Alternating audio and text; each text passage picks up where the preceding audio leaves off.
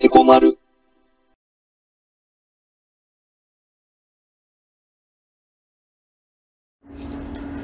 えー、まるです。このチャンネルでは、えー経済を中心に政治や社会問題をね、えー民間とか国家間も含めて、いろいろとみんなと一緒に学んでいくことで、えー投資や資産運用に強い体質になっていこうよねっていう、まあそんな趣旨で、えーラジオのように経済の基本から今起きてる出来事まで、これからいっぱい話していくからね。えー今回は先物取引について話していくね。えーまあ先物取引は前回まで話してきたデリバティブの一つでね。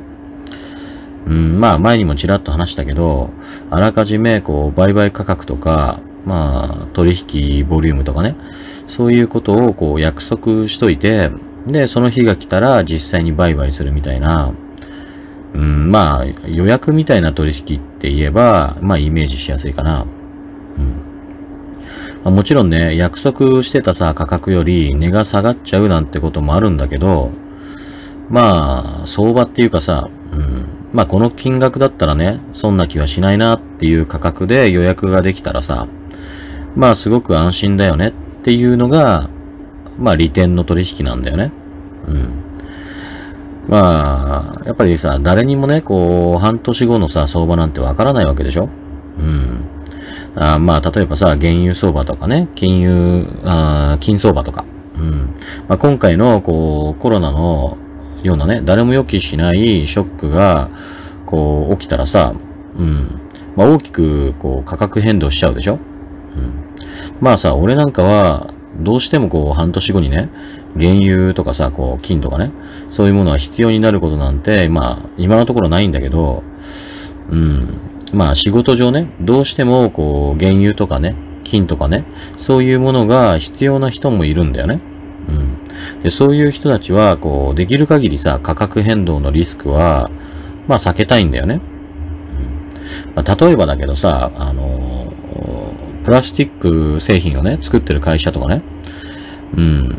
まあ原油をさ、生成して、まあガソリンとかさ、重油とかさ、あと、まあ軽油とかね、そういうのに分けるんだけど、その中にね、ナフサっていうのがあるのね。で、このナフサを加熱分解して、まあ蒸留とかさ、まあ重合を経て、まあプラスチックになるわけなんだけど、こういう会社はさ、原材料になる、うん、まあ原油はね、安定した価格でこう仕入れたいよね。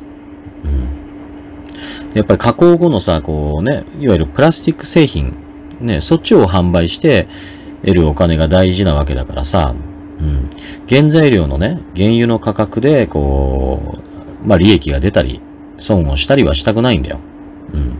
だから、安定した価格で仕入れを行うために先物取引を利用してね、価格変動の、こう、リスクを避けるようにしてるんだよね。うん。まあ、何度も何度も言うけど、うん。まあ、これがリスクヘッジだよね。でね、さっきも言ったけど、先物取引は、あのまあ、デリバティブ商品のね、一つだから、上がる局面でもさ、下がる局面でもね、まあ、利用できる商品なわけだからさ、うん。まあ、買いからも売りからも入れるんだよね。だからね、今の価格より、まあ、上がると予測するなら、ね、今の価格で買いの取引をしておけばいいし、うん。今の価格よりもこう下がると予測するなら、まあ、今の価格で売りの取引をしておけばいいよね。うん。さっきのさ、プラスチック製品のね、業者さんの立場で考えると、まあ、現物のさ、原油をね、買うわけだからさ、うん。要は、原油そのものが必要なわけだからね。例えば、まあ、ほんと例えばね、原油1バレルさ、25ドルだとしてね。うん。まあ、100バレルってこともないんだろうけど、まあ仮にね、100バレル買うとしたらさ、ね、2500ドル必要だよね。うん。でもまあさ、こう、原油だから、うん、まあほぼさ、こう、中東から輸入してるわけだからさ、そこから、こう、輸送してくる間にもさ、価格は変動しちゃうんだよね。うん。で、そうなるとさ、1バレル25ドルで買った原油で、こう、プラスチック製品を作るからさ、ね、その製品の値段はいくらにしようって考えてたのに、実際にさ、その原油がね、手元に届いた時に、まあそもそもの原油の価格が、ね、変わっちゃってたらね、うん。まあ、売るプラスチック製品の値段もさ、見直さなきゃいけなくなっちゃうでしょ？うん。だから、逆にね、こう、先物取引市場では、原油1バレル25ドルで、まあ、100バレルだからね、2500ドル分、売りの取引をしておくんだよ。うん。でそしたら、ちょうど原油がね、手元に届いた頃に、原油ね、が、こう、1バレル25ドルだったのがさ、まあ、例えば30ドルになっちゃって、うん。そうするとさ、5ドル安く買えたってことになるでしょ？うん。でも、先物取引市場の売り取引ではね、まあ5ドル損してるわけだからさ、うん。原油の仕入れ部分では、プラスマイナスゼロでしょ？逆にね、こう、原油1バレル、1バレル25ドルだったのが、まあ、例えば20、あ、まあ、20ドルになっちゃってたら、5ドル高く買っちゃってることになって、ね、100バレル分だと、500ドルも損しちゃってるんだけどさ。でもね、一方の先物取引市場の売り取引では、5ドル得するから、ね、100バレル分では500ドル得してる計算になるわけだよね。こうやって、儲けたり損したりしたくない原材料の仕入れのような部分では、こう安定した価格で取引するってことが大事なんだよ。うん。要はね、価格はこう景気とかさ、情勢とかでどうしてもこう変動するわけだから、それをコントロールすることはできないでしょだから、それをコントロールする形を金融取引を利用して、まあ自分たちで作るってことね。うん。で今話したのは、先物取引市場で売りの取引をしておく、こうリスクヘッジだけど、逆にね、買いの取引はっていうと、まあ、例えばだけど、まあ、原油がね、高騰の傾向にある時とか、高くなっちゃってる傾向にある時とか、まあ、この前のコロナショックと、ね、えー、同時期にさ、起きた、まあ、原油暴落の後とかね、今の価格より高くなっちゃいそうだから、こう、今の価格で、まあ、先の分も、うん、もっと言えばもっと先の、その先の分もね、買っておきたいんだよな、って、そんなような時は、なんかはね、まあ先物取引市場で買いのポジションを取っておくといいよね。うん、価格が高騰してどんどん上がれば、それだけ得するわけでしょうん。でも、その分ね、実際の現物の取引の時は、今の価格よりも高い価格価格でさ、買わされるわけだから、プラスマイナスゼロだよね。うん。まあ、こうやってどんな局面でも、まあ、しっかりとね、リスクヘッジをすることが大事なんだよね。で先物取引は、まあ、特にね、あまあ、こういうリスあのリスクヘッジに向いてる商品だよね。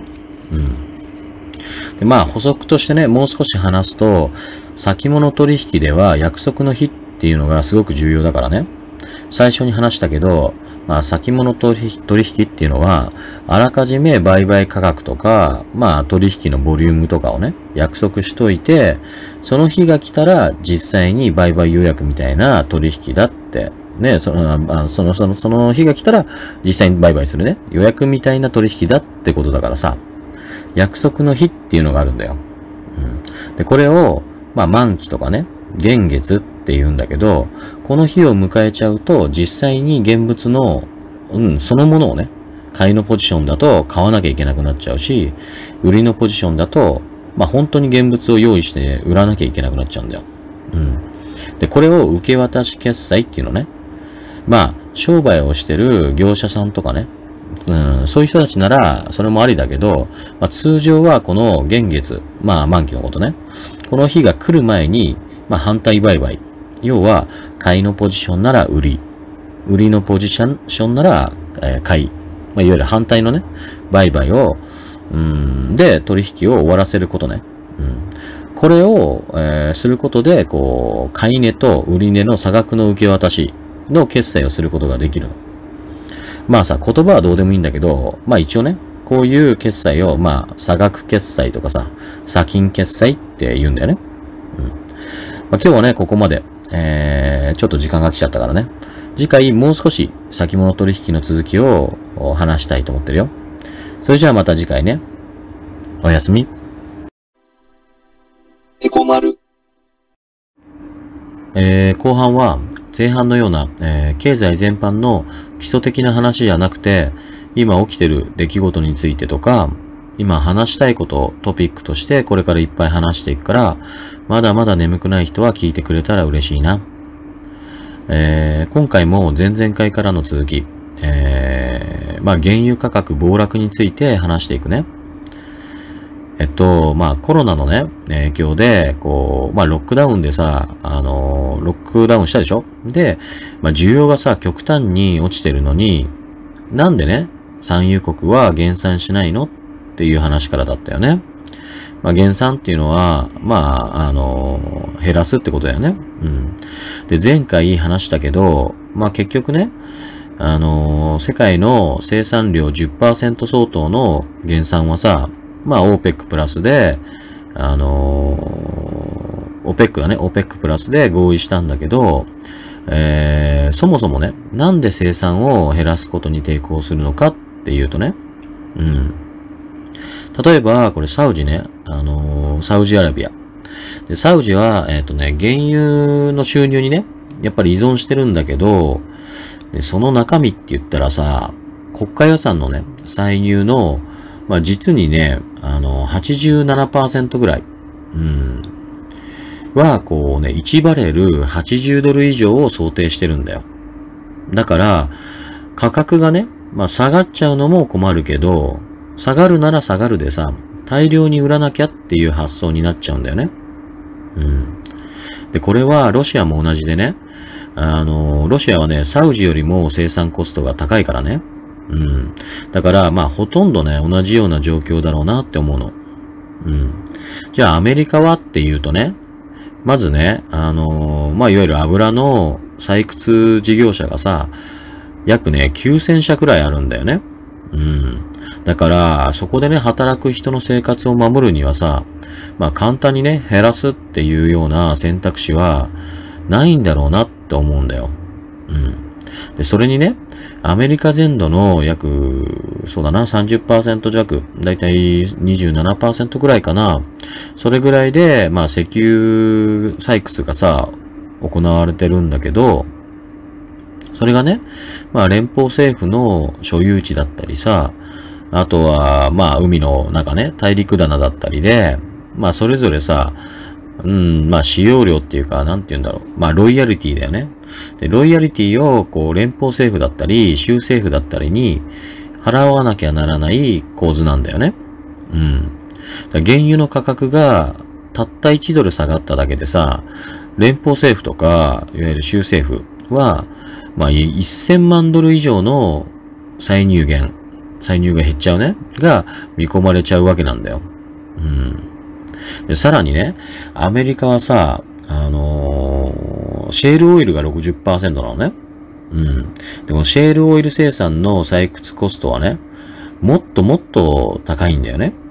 うん。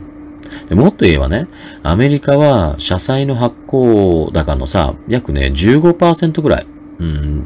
15%程度がエネルギー関係だからさ、うん。で、これはね、シェールガス革命でさ、増加しちゃった結果なんだけど、その中にはね、多くのさ、ジャンク債が含まれてて、まあ今ね、FRB が、まあ、なんていうのかな、買い、買って支えてる状況なんだよね。買い支えてるっていうかね。そういう状況なんだよね。で、ジャンク債っていうのは、まあ簡単に言えばさ、まあ信用力の低い社債のことだからさ、うん。だからジャンク債を、まあ、使ったね、派生商品で、まあ CLO っていうのがあるんだけど、まあこれはね、ローン担保債券ね。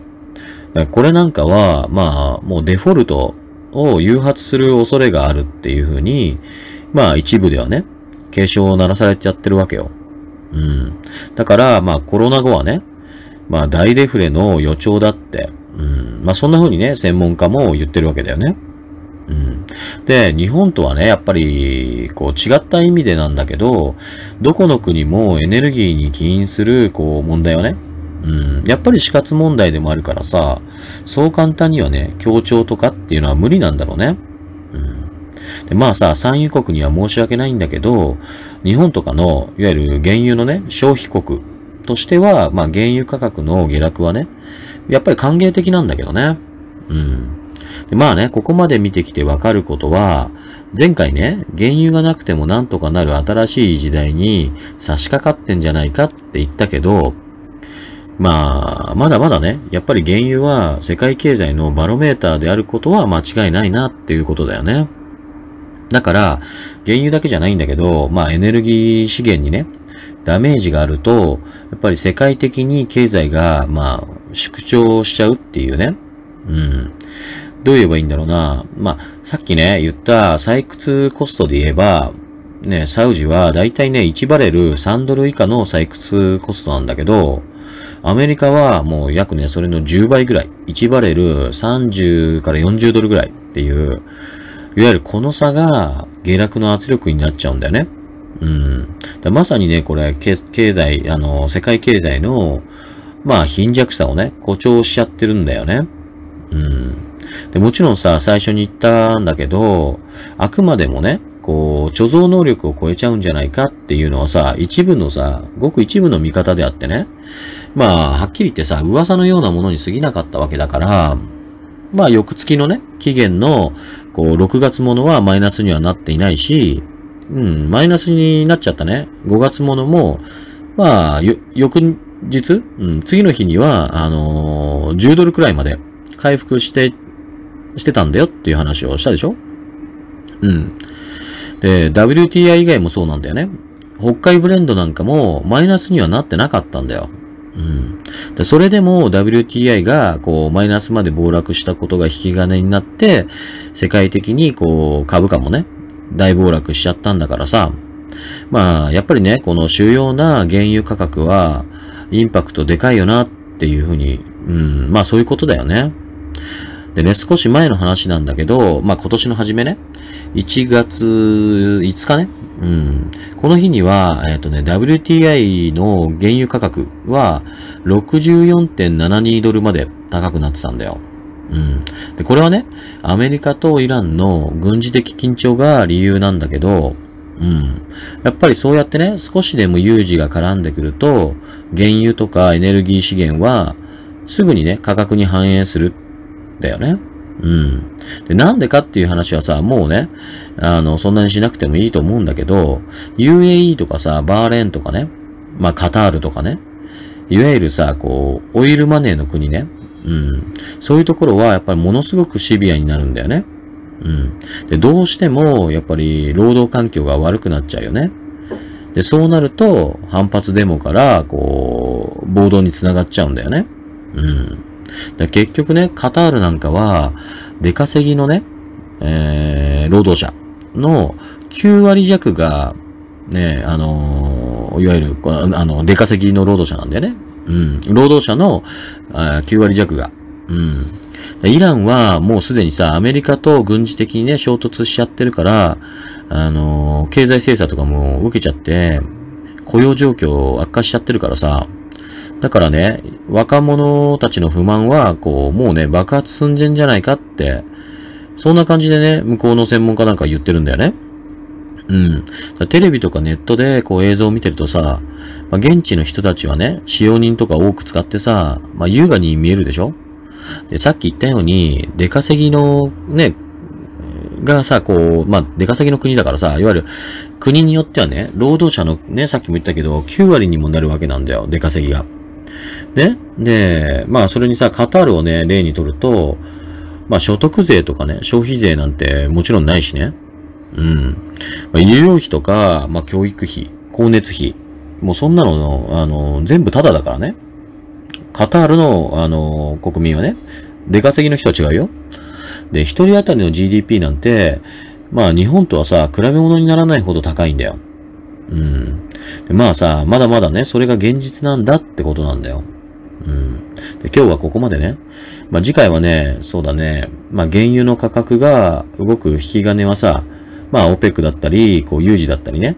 まあ、価格競争だったり、まあ何かが起きるとすぐに反映するんだけど、それ以外にね、実はこれを見てれば、ね、あの、原油とかのエネルギー資源の価格、あとは世界経済全般の動きがわかるよって言っていいかもしれないねっていうような、まあそんなものがあるんだよね。まあそれについて話してみようと思ってるよ。それじゃあまた次回ね。おやすみ。エコ丸。